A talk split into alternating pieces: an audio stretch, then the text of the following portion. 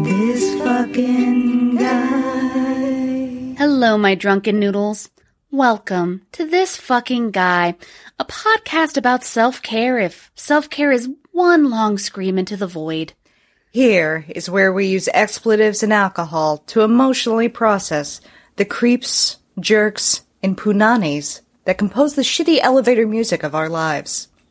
I'm using a pop filter, Ren Martinez, And I simply choose not to enunciate, Ginger Golub. or enunciate too clearly so it pops into the microphone. I, I was not a theater kid to the same degree you were a theater Yeah, kid. Red leather, yellow leather, red leather, yellow leather. It's been a long day. Yeah. It's been a very long day. It's actually been a really long week. I'm very excited for the week to not be a thing anymore. Uh huh. Um, it's my niece's birthday this weekend, though. Happy birthday. Which one? The. The eldest. okay.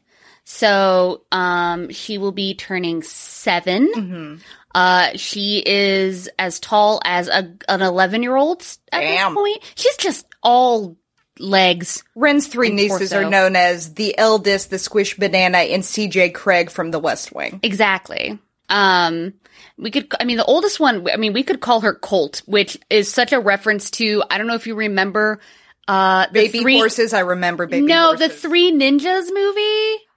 Oh my god, it's not a good film. We have to watch it someday. Is it Steven Seagal? no, it's a kids movie about these three like white boys that somehow like Oh, become God. ninjas. It's kind of like Home Alone mixed with the Karate Kid. Was this Disney Channel? I have no idea. But they they all had three ninja names, okay? So the eldest was Oh. Rocky, the middle one was Colt, and the youngest was Tum Tum. Ah. Oh, it's it was almost as good as Surf Ninjas. Um, which Why are Yeah. you watching so much ninja content? I was really into Power Rangers when I was a kid, Well, so, so was I, but mostly the potential for romantic entanglements. oh man, when the Green Ranger turned on Kimberly, oh my god, my heart. Like Oh, it that was fucked up my that that created this press. I'm so sorry, listeners. That created this precedent for me where I'm not proud of this, but sometimes shows just feel like they've betrayed me emotionally. I have to stop watching it was them. it was such an incredible arc. I was emotionally torn when I was, and again, I was like nine years old, and I had never been through such emotional turmoil. Though, not my favorite Ranger. My favorite Power Ranger was Billy, the Blue Ranger, who Yes. was the smart one. He was the smart one. My favorite Power Ranger was Trini, the first Yellow Power first- Ranger, yes. who, in retrospect, I definitely had a crush on. yeah, I mean, fair, fair, Fair. Um, my mother's favorite Ranger was Jason, the Red Ranger, and she thought he was hot. Tyrannosaurus. What up, um, mom? Oh my god, what a good show! It, it literally wasn't until like the last like five, seven years of my life that I realized that it was a Japanese show that they just filmed the American Yeah, kids. cutscenes, basically. all of the fight scenes were. I had no idea. Well, in No seemi- clue. Seemingly, they also filmed the American scenes on the just like they didn't bother striking the set of Saved by the Bell. They just kind of went in after hours because it was that same weird like '80s mall vibe. Exa- exactly. And again, like I had no idea that uh Queen Rita was Rita, right? I think it was Rita. Yes. Queen Rita was dubbed. She was just fantastic and evil. Although of all of the of all of the like really sinister sounding names they could have given that character, Queen Rita Yeah, well, is also, what they went with. well, she also had Goldar, who was his her black. Yeah, Goldar sounds more like what you would be expecting. I'll get you, Rangers, and then Zordon and his tube. It was a good show, and you know what? Uh, to move on from that, and wow, I am nerding out. Um, do you need do you need to scream into a void, maybe at all? I mean, I know you've been screaming over text recently. Okay, this dying cat Okay. noise is not. I was kind of curious how long I could make that noise, and then I realized it was going to be for way too long. Yeah. Um, but yeah.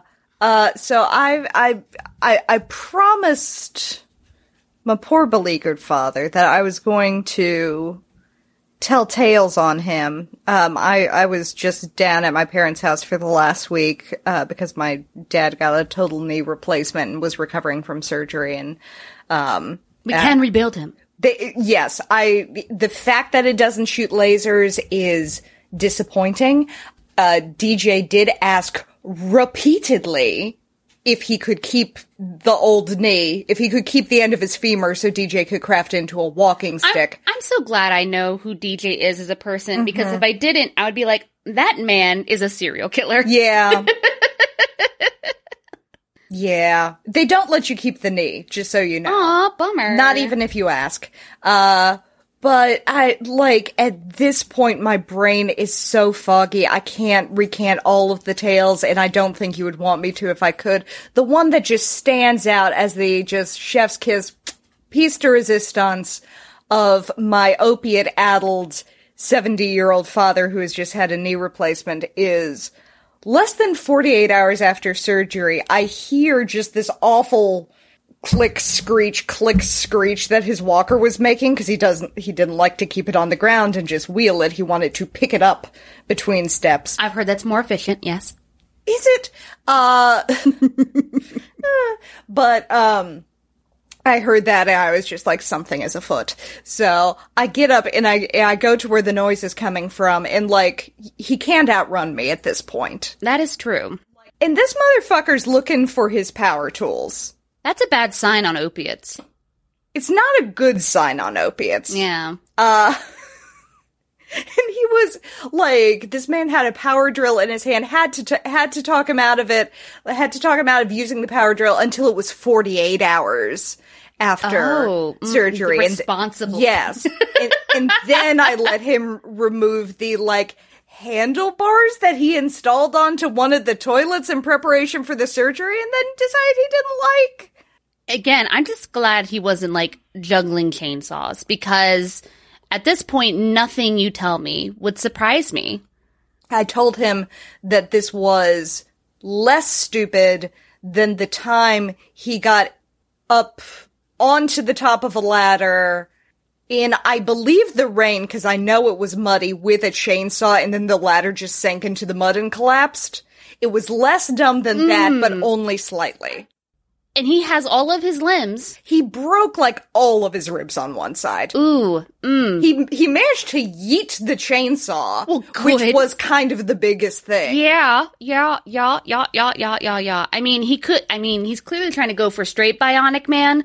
Um, and it's only by the whims of fate that he still remains Yeah. not quite a cyborg. Yeah, I mean, God, God help me if they can make him a cyborg. We're all in big trouble. But, uh, I'm sure he'll only use his powers for good. well, after he fell off of the ladder that one time, my, I was on the phone with my mother as she was telling me what happened and that they had finally gone to the hospital and like diagnosed him with these rib fractures. And while I'm on the phone with her, she's just like, "What the fuck?" And I was like, "What's happening? What's happening?" And she's like, "God damn it, he's on a ladder again." And he was outside trying to fix the gutters again. I just have to say, I am just so glad that Mama and Papa Ginger are still alive and with us today. Like they're they're very smart people. I need to be clear about that. They're very smart people that just occasionally make really questionable choices. It's very, it's very sitcom esque. yes, like the kind of situations that's where you're like, exactly what it is. this is unrealistic even for television. yeah, it's never like my dad's smoking meth in the kitchen or something. It's always like It's not, you know it's he's not shameless. Yeah, no, it's it, it's not shameless. It's more you know dinosaurs or I, I don't know why that's the first one that came to mind, but I, you know what? I will accept this. I will. we're all gonna get killed by an asteroid in the end. And Yes. that's how I know. I will. I will accept this. But- Absolutely. But uh, you know, if if my parents are still listening and alive by the time this podcast comes out, Fingers like crossed. hang in there. We love you. Mm-hmm. Goddess bless. Please get off the roof. uh, so I think we've established that I need therapy. I think you do. unfortunately, this episode is going to be a fucking bummer. Oh god damn it. It's going to be a fucking bummer. Is, is this going to be missing episode 7 level bummer? um no, not quite that much of a bummer. It's it's Not a Patreon only bummer? no, it's it's a bummer, but it's like a breaking news story, very important bummer.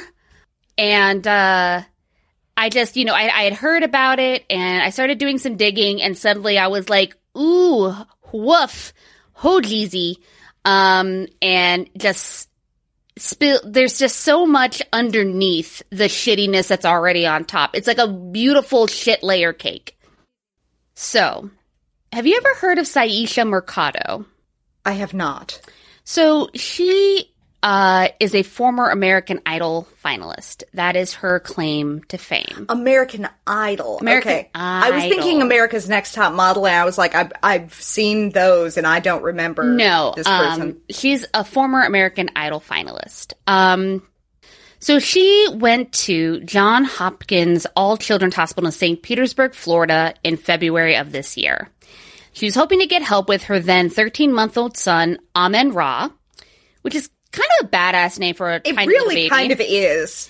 uh, who was going from breastfeeding to like solid foods and bottle feeding and was struggling with that transition. Okay. Uh, he ended up staying in the hospital for fluids due to dehydration. Okay. This is this is a pretty typical scenario for a lot of parents. Many mothers struggle to produce enough milk to feed their babies, and Syesha was pregnant at the time, which makes it even more difficult Yeah. to produce. But she and her partner, Tyrone Deener, who works as a child welfare professional, uh, wanted the best for their baby and took him to get the medical treatment he needed. Uh huh. The nightmare began on March 11th when the couple was greeted by CPS investigators and armed officers at the hospital. The Manatee County Sheriff's Office stated that they had received a tip from the child abuse line that the baby was severely malnourished and that Mercado had denied her son a B12 shot despite the hospital's recommendation. Because of this, Manatee CPS decided to take Amen Ra into custody, and Mercado and her partner were ordered to leave the hospital by police, threatening them with charges of trespassing if they did not comply. This sounds suspect. Hmm. But Amen Ra would not actually be discharged from the hospital until late March, which was information never given to his parents. Hmm. Manatee CPS told the court that the baby would be placed in a medical foster care home to continue support. That never happened. The baby was placed instead with a non-medical foster family. According to the family, at no time did CPS attempt to place the baby with family members or even speak to any family members for possible placement. That mm, Mm. Mm. Mm. Mm. Yeah, your face is already like all all your features are moving to the center of your face, you know, like that. mm, I'm getting a very small face on a very big head. yeah. Uh, it's a horrific situation for any parent. Mercado and her partner immediately took to the media, created a GoFundMe, and found support in local advoc- advocacy groups. The battle for custody had begun. But the nightmare was just beginning. Last Wednesday, the couple began filming an Instagram live video after an unmarked police car waiting outside their home followed the family before pulling them over. The video starts with the family on the side of the road and calling their lawyer, letting him know that they had just been pulled over by sheriff's deputies. Syesha can be seen in the back of the car, teary eyed, as a female voice explains, We pulled over nicely. We complied. All we're doing is complying. Police then come to the window and explain that they have a pickup order and that they would be taking their days old baby girl to the hospital and into CPS custody. Hmm. When asked why, the investigator states that they had received a report that Mercado had just given birth. They explained that a CPS case management team had previously tried to conduct a welfare check upon learning of the newborn, but Mercado and Deener had referred them to their attorneys before they could visit, because again, they're in the middle of a giant custody battle with Manatee County. Uh huh. Instead, Manatee CPS went to a judge for a court order and to gain custody of the child. The couple was given no warning of the safety check, and their lawyer was never contacted beforehand. The video continues as Mercado and Deener offer paperwork showing their baby's medical exam the day before and their contact with the CPS office regarding their attorney. My baby is healthy and happy, she said. All you had to do was call the attorney. We have all the paperwork. You guys have created so much trauma. Her pleas, of course, fall on deaf ears. And Mercado then asks about how her baby will get food, as this is a days old baby. Yeah. She's breastfeeding. like okay so one of my friends um she she ended up adopting her daughter but was you know a, a foster placement for her and this was when she was like a couple days old and that was a situation where like that they had been notified that that mother had been given birth and they took the baby but it wasn't because like that mom hadn't given her other kid a b12 shot she had shaken the baby's older sibling to death and Yeah. was in prison Yeah. Um so slightly more serious than a little bit? than a b12 shot A little bit. Um but yeah, she uh she asks about how the baby will be fed and the officers say, "Well, that's between you and case management." They do tell her that she's not allowed to go with her baby or be with her baby at any time. So, I think that's going to impede some things. Um, the video continues for another hour as CPS case management arrived to take the baby into custody. After pumping some breast milk into a bottle, Syesha hands her baby over to the deputies. How could you guys do this? Do you not feel anything? My baby is days old and you're taking my baby away from me. You're taking my baby away from me. You have no heart. This is so wrong. The video ends. Yeah, it's a rough watch. Since then, the video of the incident has been viewed nearly 2 million times, sparking a huge outcry on social media. Mm-hmm. The couple has gained an outpouring of support, including the services of renowned civil rights attorney Benjamin Crump, who represented. it's not a good name It's not a great it's name. the opposite name of amun ra it does sound like a lawyer, but like a lawyer in a Dickens tale. Like like with the law firm Solicitor Crump. yeah like with the law firm like crump crump and taboodle Yeah, exactly. Crump, Crump, and Taboodle. British names are great. Um, well, he is pretty well known. I don't know if you've heard of him, but maybe you've heard some of his clients, like the victims of the Flint water crisis, or the Johnson and Johnson baby powder lawsuit, um, or the families of Breonna Taylor and George Floyd. How bad do you gotta fuck up as a CPS agency to have the Flint water lawyer show up? Yeah, it's woof. You done fucked. You done fucked. Also, and I heard you say it, and then I was like, that's not what she said. And then you said it again. Is it Manatee County? Manatee County. Like, Like the sea cow. okay, it's the sea cow. The most gorgeous of mermaids. That's Florida for you. Mhm. One organization supporting the family claimed that they were being targeted. And in an open case such as the one involving Mercado, authorities, quote, have a right to her unborn child. If they see fit, they can remove the baby. No, they. I. Mm, I. I struggle with the sentence. They have a right to her unborn child. Perhaps it's better if they, they feel they have the right to her unborn child. Because they certainly are acting like it. They certainly felt that way. I'm sure. Because again, the whole reason this process started is because they were like, you did not inform us you had given birth. And she's like, I How dare? How dare it happened like five days ago? I've been busy recovering from, giving birth. birth. So, race is also an integral part of this story. Mercado and her partner are black parents in an overwhelmingly white county. You mean Amun Ra's not Scotch Irish? Continue. Just the, I'm just thinking of uh, fucking Merida. Like, to be fair, it kind of sounds like some white people nonsense, Yes, potentially. potentially. Um, the police officers and CPS workers who surrounded them and took custody of their child, they're also white. mm-hmm. Her son, who was discharged to a foster family without seeking qualified family members first, that foster family is white. Mm-hmm. BuzzFeed spoke to Dana Sussman, the deputy executive director at National Advocates for Pregnant Women, regarding the Mercado case.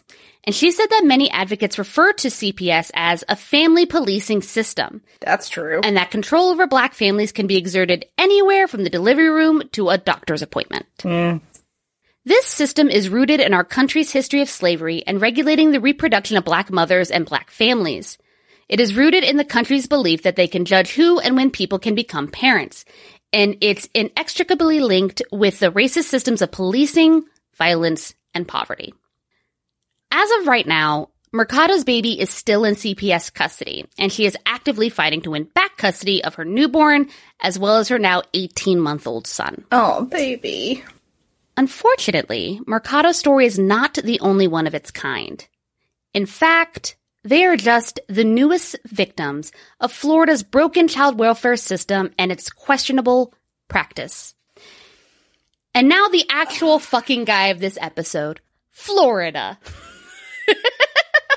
Which I, I feel like if you dig deep enough into any of our episodes, Florida was always sort of mm-hmm. like like you take enough masks off the Scooby Doo villain and then it's Florida. There was a TikTok the other day that was like, if you could sacrifice one state to Florida. to get rid of the COVID crisis to resolve it and everything would be great, what state would you pick and why was it Florida? Because it's always Florida. Ah, all right. Back in 2014, Florida decided to go tough on child abuse. They passed legislation that substantially changed virtually every facet of Florida's child welfare policy, which I guess on his face doesn't sound bad. Yeah. This included hiring 270 additional child abuse investigators, creating a rapid response team, and discarding the priority to the rights of parents, which made it much easier for the state to seize children. Mm-hmm. However, it seems that the state had forgotten a, just a tiny, in, itty bitty little question. Where are you going to put the kids? There is that question. So most of this episode is in thanks is thanks to uh, two incredible USA USA Today articles that did huge in-depth investigations regarding this stuff. So like kudos to them for being fucking great journalists. So this investigation found that by 2017, the state needed space for 6,000 additional foster children. That is roughly the equivalent to the entire foster population of New Jersey. And I'm guessing they had about 14 foster families. While much of the money allocated to the bill went to those 270 investigator positions, Uh-huh. the state did not hire more caseworkers or increase the money paid to foster families to make more homes available. Uh-huh. Furthermore, well, it was not like super easy to steal kids from their parents. Um, none of the root problems were actually being addressed, like a lack of access to mental health and treatment or addiction treatment or domestic violence services. Mm. So I'm sure you're going to be very surprised by um, the investigation's findings. Like the fact that the Department of Children and Families, which I will from henceforth call DCF, um, and 17 private agencies that manage Florida's child welfare system sent nearly 200 children to live in foster homes that had evidence of abuse. Like one foster father, who after two preschool girls in his care accused him of molestation, was sent 13 more children by the state. Mm, Florida. This only stopped after a third toddler accused him of sexual assault. It- it- which is only the ones that actually said anything. Sure. It- yes, that's a very valid point. How many toddlers? It's like you know how like how many licks does it take to get to the center of a tootsie roll That's pop? not uh, the way I want That's a bad any- analogy. You're right. Bitch. How many toddlers have to accuse one man of sexual assault before anything is done? Apparently, in this case, s- at least three. Um, or there's that one case in Lee County where child welfare workers placed 20 foster children with a couple over the course of six years, despite multiple abuse allegations. Again, they only stopped after two of the boys told police they had been whipped with belts and locked in cages. I mean, Florida. what a what a bar to set for how to treat our children. And, and what a bar. What does it say just about the state of the world that you said whipped with belts and locked in cages? And I honestly went, I kind of thought it was going to be worse. It gets worse. Oh, Part of this is that there again, this investigation actually went into detail about a lot of individual cases. I couldn't go into all of them because one, I don't have enough time, and two, I I'd like to live. So you know, I'm. Uh, uh, uh, these are just the The Highlights of Child Abuse. What a fun title. Um, I, I really want to come up with a highlights of child abuse. Like a very 80s jingle, kind of where, where the kids like turn to the camera and like give a thumbs up, but in the worst possible way. Yeah, and for some reason, like, it's followed up by the Kool-Aid man just going, oh, yeah. Oh, yeah. But wait, there's more. So the number of children under 10 sent to live in group homes doubled between 2013 and 2017. Mm-hmm. Some were sent to places like National Deaf Academy. They were sent to this academy even after a lawsuit was filed uh, against the facility, alleging that staff had restrained children, punched them, spat on them, and denied them medical care. That's real fucked up. Were the kids deaf? Some of them were. It was a facility that focused on autistic and deaf children. So, you know, just, Oh. yeah. Yeah. They're very bad. They're very bad. They're very bad. They were very bad. I guess it's also no surprise that DCF caseworkers ignored department safety guidelines to crowd children into already crowded foster homes, with the number of foster homes caring for four or more kids doubling between 2014 and 2018. And of course, as these caseloads swelled, child welfare workers began cutting corners, skipping home visits, parent training sessions, and the required safety checks, while fabricating documentation to cover their tracks. Yep.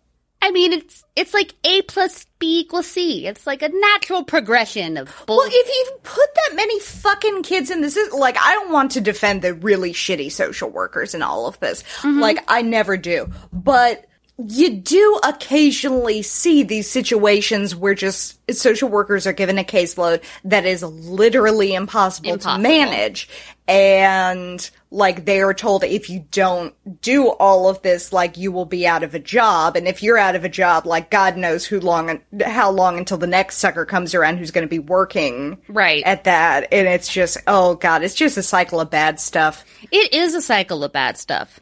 Um, one inspector general report told of a child who was sexually assaulted after an investigation supervisor falsely claimed that the abuse report had been investigated and that provisions had been made to keep those children safe.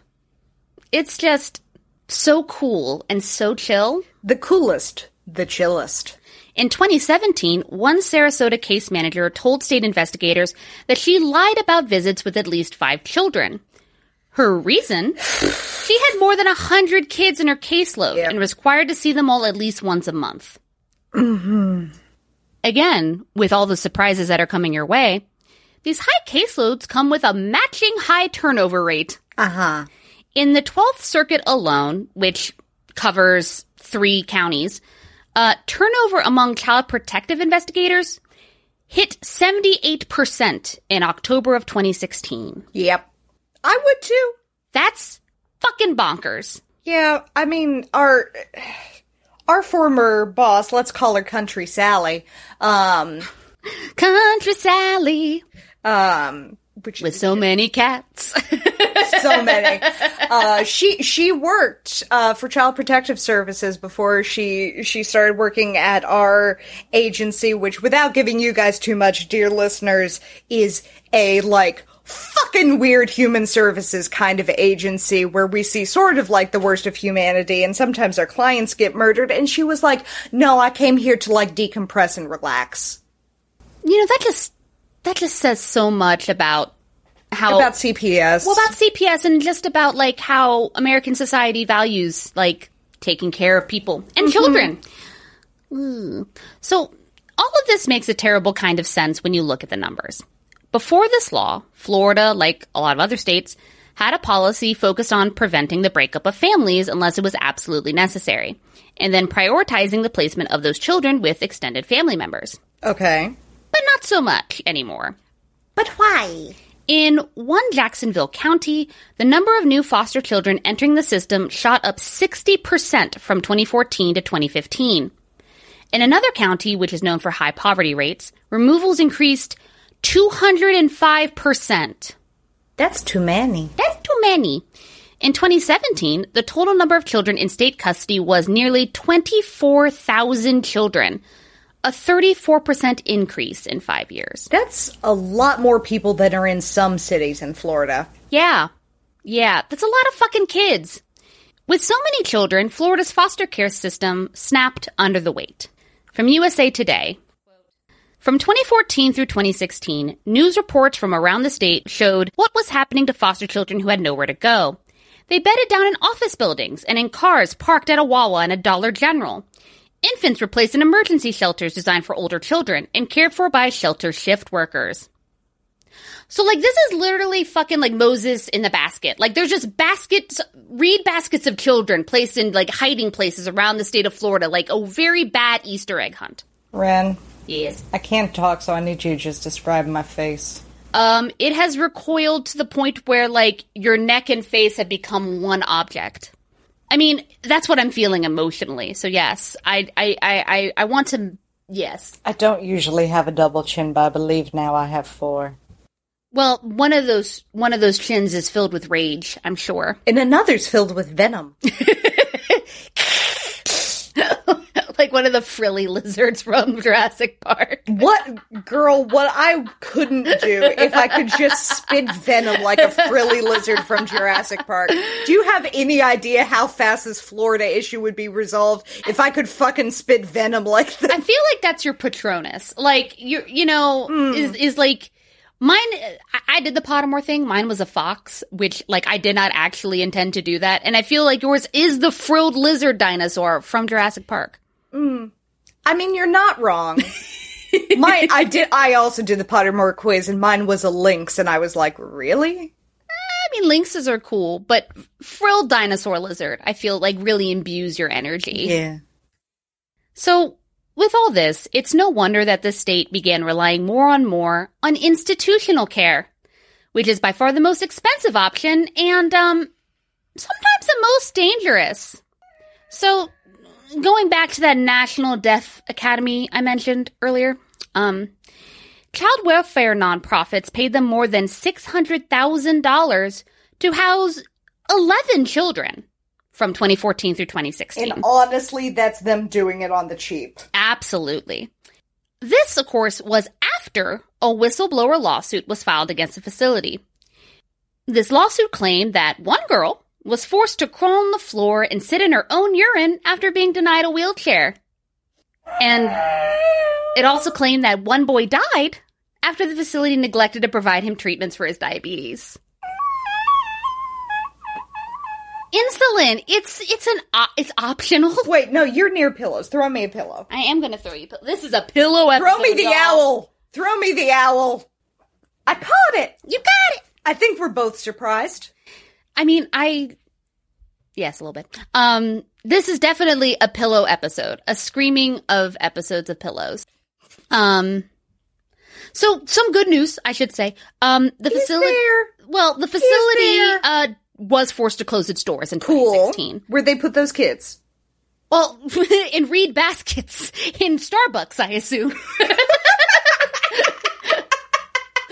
you know, get your caramel macchiato and a baby. Like, Like, honest to God, they would probably have better resources to take care of the kids if they just put them in Starbucks. yeah. I mean, they they have food there. They have decent hygiene practices. I'm sure someone has insulin, you know. Someone. someone. But of course, the numbers keep on coming. Researchers at the University of Miami reviewed a million child placements. And what they found was that more than 600 children spent time in foster homes that had been accused of abuse. Even worse, these children's parents and caretakers had no idea. Again from USA Today. One mother had no clue DCF removed her son from a Clearwater foster home over his complaints of molestation, and that the foster father is now facing criminal charges for possessing child pornography. A grandmother in Cape Coral was unaware her grandson lived in a home where foster parents were accused of locking at least three children in dark closets, beating them with baseball bats, and burning their hands on the stove because the Bible told them to. Christ. I mean, pardon the expression, but Let, okay. I mean- and it's it is one thing to have an allegation against you that was never substantiated. Like that shit happens. That shit Mm-hmm. happens. Sometimes, you know, you get a, a ledge of neglect because you forgot to give somebody their 8 p.m. Tylenol. It's whatever. happens. But when you have multiple kids making the same allegation at different times, maybe don't. Or like maybe actually investigate the allegations. Not that they have anyone to do that. Yeah, and the CPS workers they do have are basically going new phone who dis. Um I and, and and part of this is like I'm not a very I'm not a Christian, so like I couldn't tell you what a good Christian is, but I'm pretty sure what would Jesus do does not include burning children. Like No. I'm pretty sure. Like I don't remember that from like Catholic Sunday school, you know. I Maybe mean- they neglected that. Je- Jesus, no. Dante Alighieri, first circle of hell, baby. Mm. Just full there's a row of stoves. Just a row of stoves and unbaptized babies. Ugh. That would be the worst cooking show.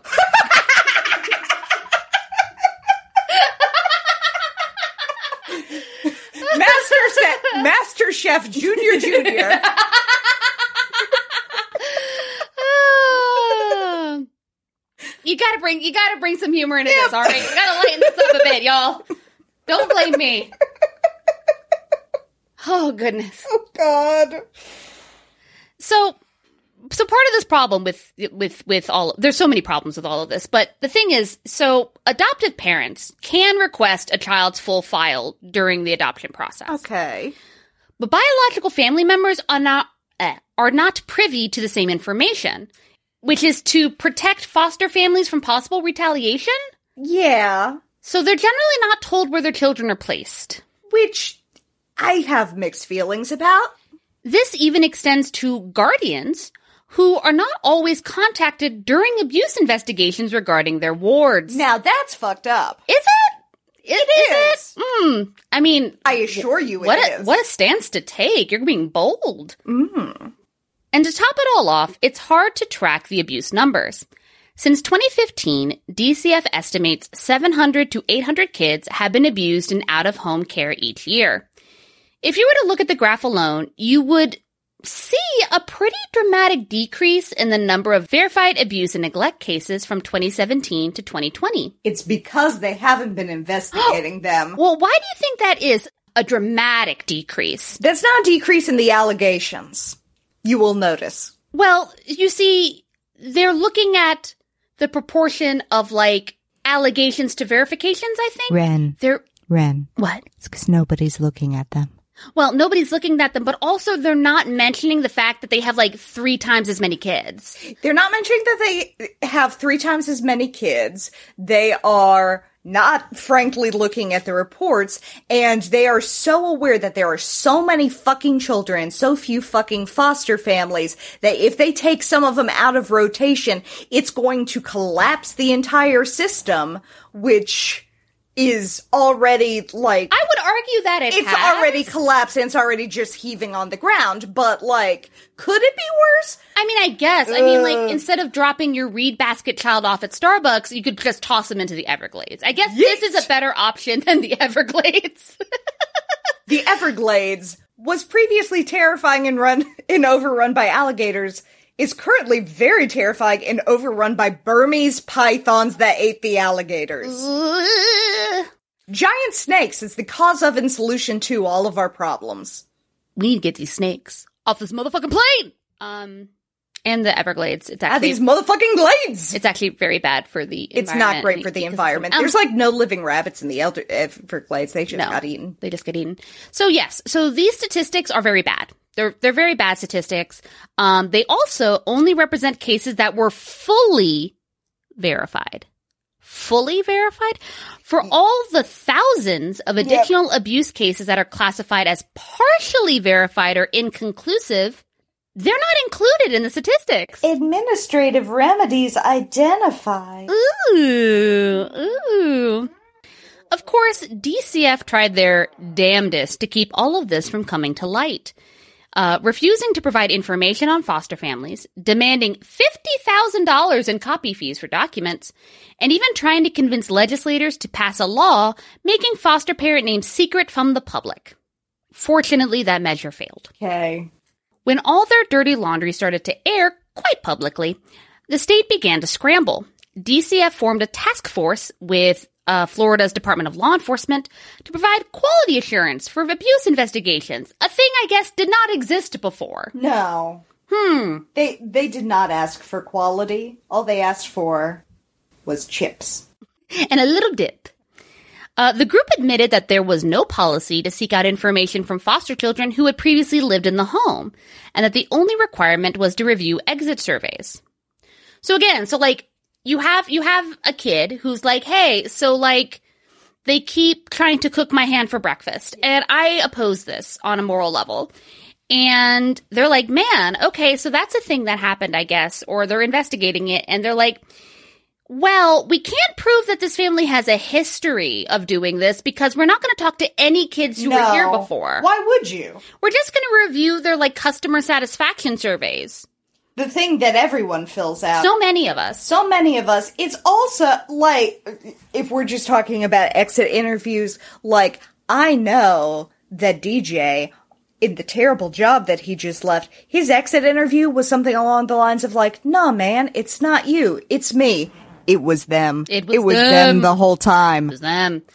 Well, it's also, I mean, it's like when, you know, when you go to um, a grocery store or even a fuck, when you go to like Target and they give you the receipt and they're like, oh, fill out our customer satisfaction. No one does it. not once Not a single person. And like neither are any of these foster kids. Like at all.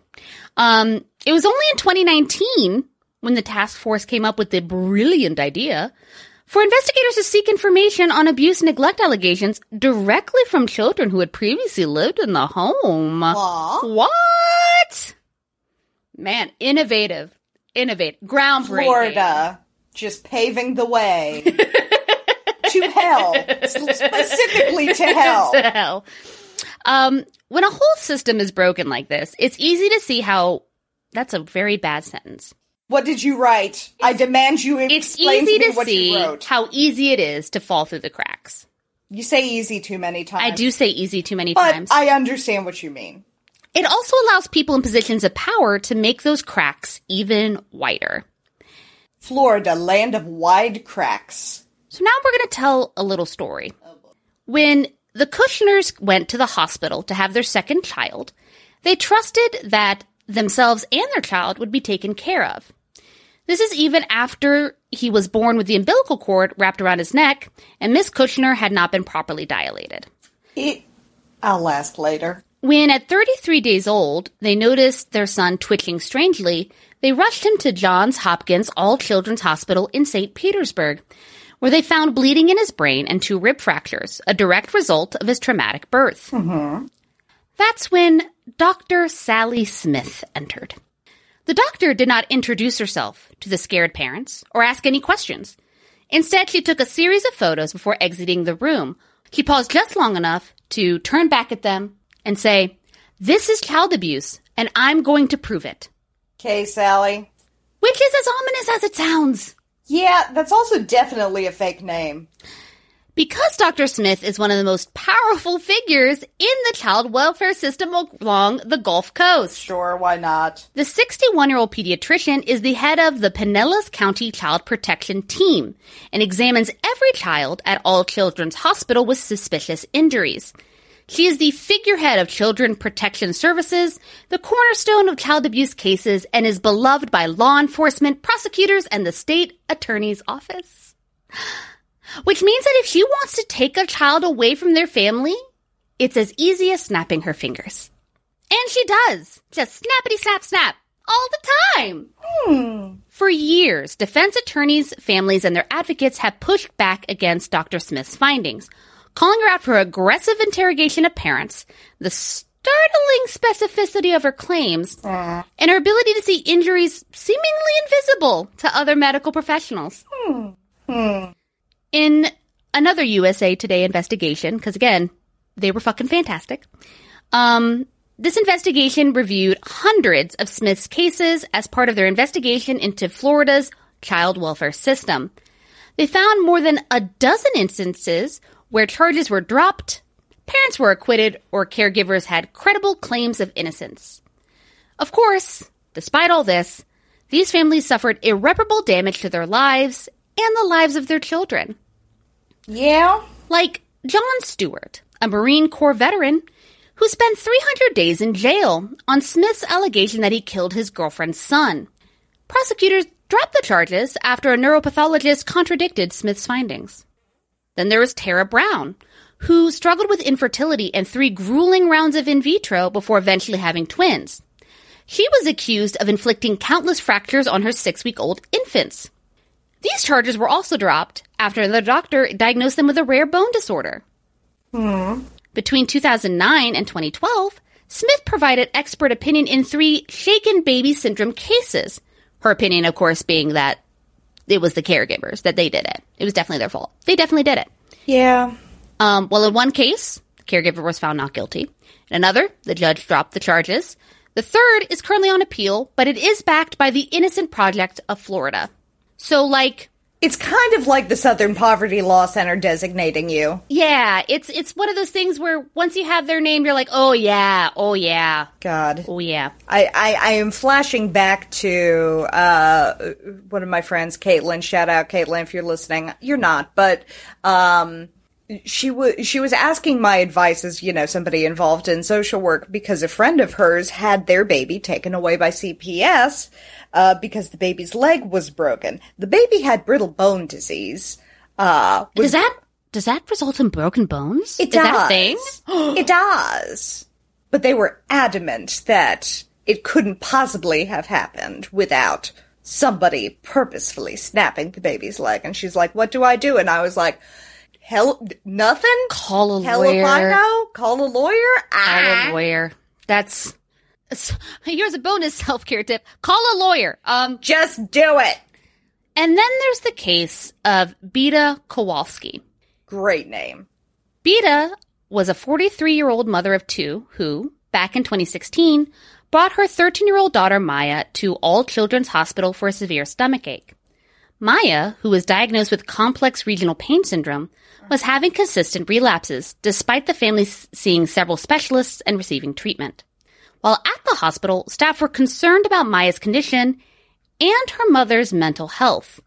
They submitted an abuse report, but child welfare officials closed it the same day after they confirmed Maya's diagnosis with her specialist.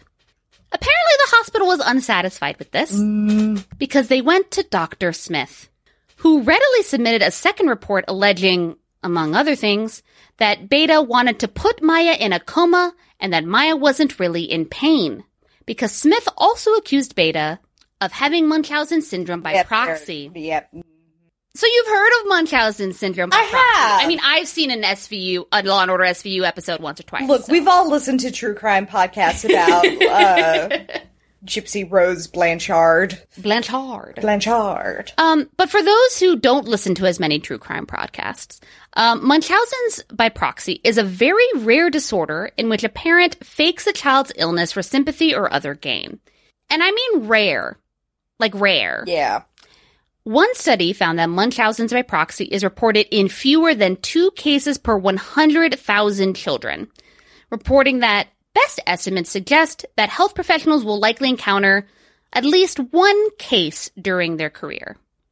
According to court documents, Dr. Smith, by her own account, has diagnosed between 10 to 20 cases of Munchausen's, Cool. which seems likely, I would say. Likely. Like some of those are wrong. Y- Mm, are they? Mm. Could be. Could be. Well, based on Dr. Smith's allegations, Maya was taken from her parents' custody and confined at the hospital, undergoing hours of physical therapy and psychotherapy. She was hospitalized for three and a half months, missing Thanksgiving, Christmas, and her birthday. Somehow, despite being removed from her mother, her condition did not improve but steadily grew worse. No. Which is like super weird because if her mom had Munchausen's by proxy, you would assume she would get better. assume. Hmm. It's almost as if she never fucking had it. Yeah. It's almost as if the pain was real. Mm. I feel like that's something that like so many so many people who suffer from like disabilities and chronic pain just need to like have a card for that says yes, the pain is real. Like, I feel like it is a trend among doctors right now, especially in sort of these like post we've realized opiates are kind of bad times, uh, where they just think it would be real cool if the pain wasn't happening for some reason. And I mean, we'll- I agree. It would be super. it would be super cool if the pain wasn't happening, but like we'll do backflips to justify why the pain is not happening. Yeah, it's. I mean, admittedly, like you know, I, I know that like when you're you know with medical professionals, you have that like pain scale of like on a scale from one to ten, where's your pain at? Yeah. And like if someone's like just chilling in an ER and they're like, I'm at a ten, you're like, eh, you're probably not at a ten, Right. Because ten literally means like screaming in pain, unable to respond. Yeah. Like it is like you're dying pain. So like, uh, probably you're probably not at a ten. Um, but also like I have not achieved the ability to like empathically sense people's sensations or, you know, physical manifestations of pain and whatever. So like I'm going to mostly assume you're telling me the truth because Yeah. I don't fucking know. Like I- mm, People watched a bunch of House and went, everybody's lying always. everybody's li- and even in okay, like I love the show House, but even what what were people lying about in House? It was never about their actual symptoms or their diagnoses or whatever was going on with their body. It was always like that they had had an affair. Or like, I didn't want you to know that my butthole had hair on it. Exactly. It's not like they're saying like I'm actually in a lot of pain, but they're not really. It's like, oh well, I forgot to mention to you that I went to China last week. Yeah. Anyway, so while Maya's father had regained some visiting privileges, officials still refused to allow Beata to visit. She begged the judge to end the separation in a January 2017 hearing. The judge, based on Dr. Smith's recommendation, denied her request and even refused to allow her to hug her daughter, who was in the same courthouse building at that time. 48 hours later, Beata typed up two letters, one to her family and one to the judge, and hung herself in the garage. Yeah. Less than a week after that, the judge reversed his decision and returned Maya to her family. What the fuck? What Yeah. family? Mm, her father. Oh, father well, and siblings. Mm. Hmm. He noted in his decision that she and her mother had a very close and loving relationship. Oh, really? Oh, really? What a, I'm so glad that you notated that. Um, you didn't notate that like two weeks ago. No. You didn't know that two weeks ago. I wonder what changed. Hmm.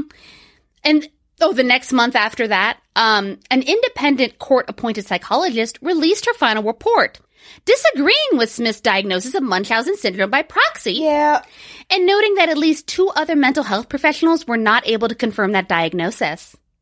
Yeah, which Hmm. I mean, it it proves two things. Which one of them is most of the people involved in this were just a bunch of dick weasels, Mm-hmm. but also that like guys, if you're going through hard times and it feels like life isn't worth living, it is because someday you could live to see these butt nuggets be humiliated in front of a court. Yes, and um, that would be because Beata's family members are suing Dr. Smith, All Children's Hospital, and the DCF for their role in Maya's removal and Beata's death. Oh, good. Yeah. It's almost as if they contributed. I don't Well- know. Mm, maybe just just a hair, just a little bit. Just a little skosh. Despite all this, Dr. Smith is still a foremost child abuse pediatrician and still works at John Hopkins All Children's Hospital in St. Petersburg, Florida. Yeah, well, so was fucking Richard Gardner. Uh, well, this is where, in March of this year, she examined Amen Ra, the son of Syesha Mercado. Uh, During the court hearing finalizing his removal, the judge cited the information provided by the medical experts from the hospital to confirm his decision to remove the child from his home. To finish up, we will do that in Syesha's own words. I went to the hospital for help. I went to the hospital for support and instead I was treated like a criminal. My family was treated like criminals for seeking medical assistance. Every day in America, parents are separated from their families and mistreated. They are mishandled. They are misquoted by a very oppressive system. I do know that my family is an example of that. And the end? it's so okay. So So so here here's some of my thoughts. And the frustrating thing is if this like over eager to remove children like borderline fascist child protective service system in Florida didn't exist, people would be demanding it because they would look at the outlier really bad cases and they would go, we need this to be fixed. Mm-hmm. And there's never gonna be a system that works all the way good, but people are so intolerant mm-hmm. of things being either imperfect or of gray areas in general. Cause like, I'm sure a lot of those kids that got removed and like sent to shitty foster homes, like their original home was kinda bad too. Sure. But like kinda bad and locked in cages and whipped with belts are very different things. I would say different. It, it actually kind of reminds me a lot of just like just the tough on crime narrative. Yeah.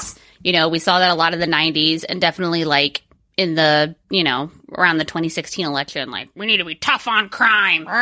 And like it's such a good pitch. Like it's such a good quotable thing to say that you're like tough on crime because no one wants to say they're soft on crime, right? Because no one wants to be like, yes, I absolutely allow like heathens and fiends to just commit all of the crimes. Like, you know, they don't want to say that. But what tough on crime really means is that you are punishing poor people for being poor, mentally ill people for being mentally ill, and like not giving actual support services to prevent any of this to happen in the Yes, first place. it's more important that you look tough than that anybody's lives are improved. Exactly. Like, you don't actually give a shit about this baby. Because if you did, you wouldn't just be chucking them in a Starbucks and hoping that someone picks them up that won't put them in a cage.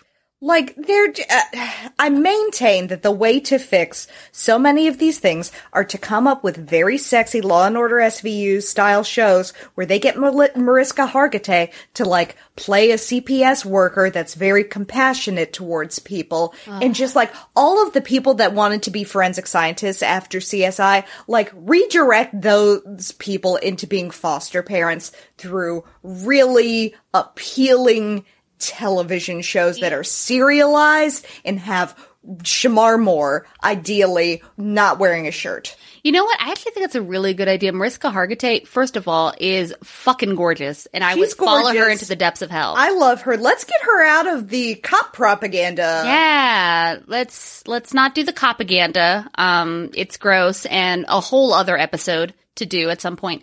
Um, and yeah, I could absolutely see her being in a show about being like a CPS like Yeah. worker, and like that becoming a huge hit on fucking like I don't know Peacock or something. Yes. and like suddenly everyone's like, oh my god, like maybe we need to invest in like. Well, i- in, in once you have Mariska Hargitay backing that movement, like you can bet that those people will maybe get raises because like Mm-hmm. there will be very very cele- sexy celebrities to advocate at the state and federal levels. sexy. Sexy. Once they've in, appointed like somebody in a bikini to be an ambassador to something, like that's a cause that's going to get funded. I mean, Mariska Hargitay almost never wears a bikini on. No, because But man, that jawline though. she could. she could, but she doesn't have perfect. But yeah, so that's um that's th- this episode which again, I guess I guess it's about Florida? Like it's it's again, it's more of a current events kind of thing than like a specific thematic issue. Yeah. Um But also, Christopher Meloni is a sexy foster Oh my dad. god, have you Oh seen that God. article where he's literally in this Yes! yoga? Dude, I would let that man ruin me. I would like literally be like, "Sir, sir, sir, destroy me utterly. I don't need to live after this moment." Somebody you. Explain to me, why we all collectively decided it's Christopher Meloni now. I don't know when this happened, but we all decided it, and it was right. he's just so fucking hot. Kind of the way that Alan Cumming is like really hot. You've And Stanley me. Tucci. Self care plan? Um, it does not involve Christopher Meloni or Mariska Hargitay, unfortunately, but we will continue forward. All right, so this is a self care plan because this this kind of episode um is the kind of thing that makes me not want to get out of bed. Uh huh. And so, good news, you can do self care in bed. Cool. Um, Into it. Flip through some old photographs, whether in your phone, computer, or photo album. Sometimes the present is too fucking much.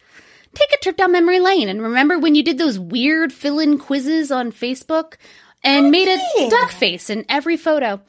You'll be reminded of all of the good times you had, which are made even better if you're nowhere near the state of Florida. Hmm.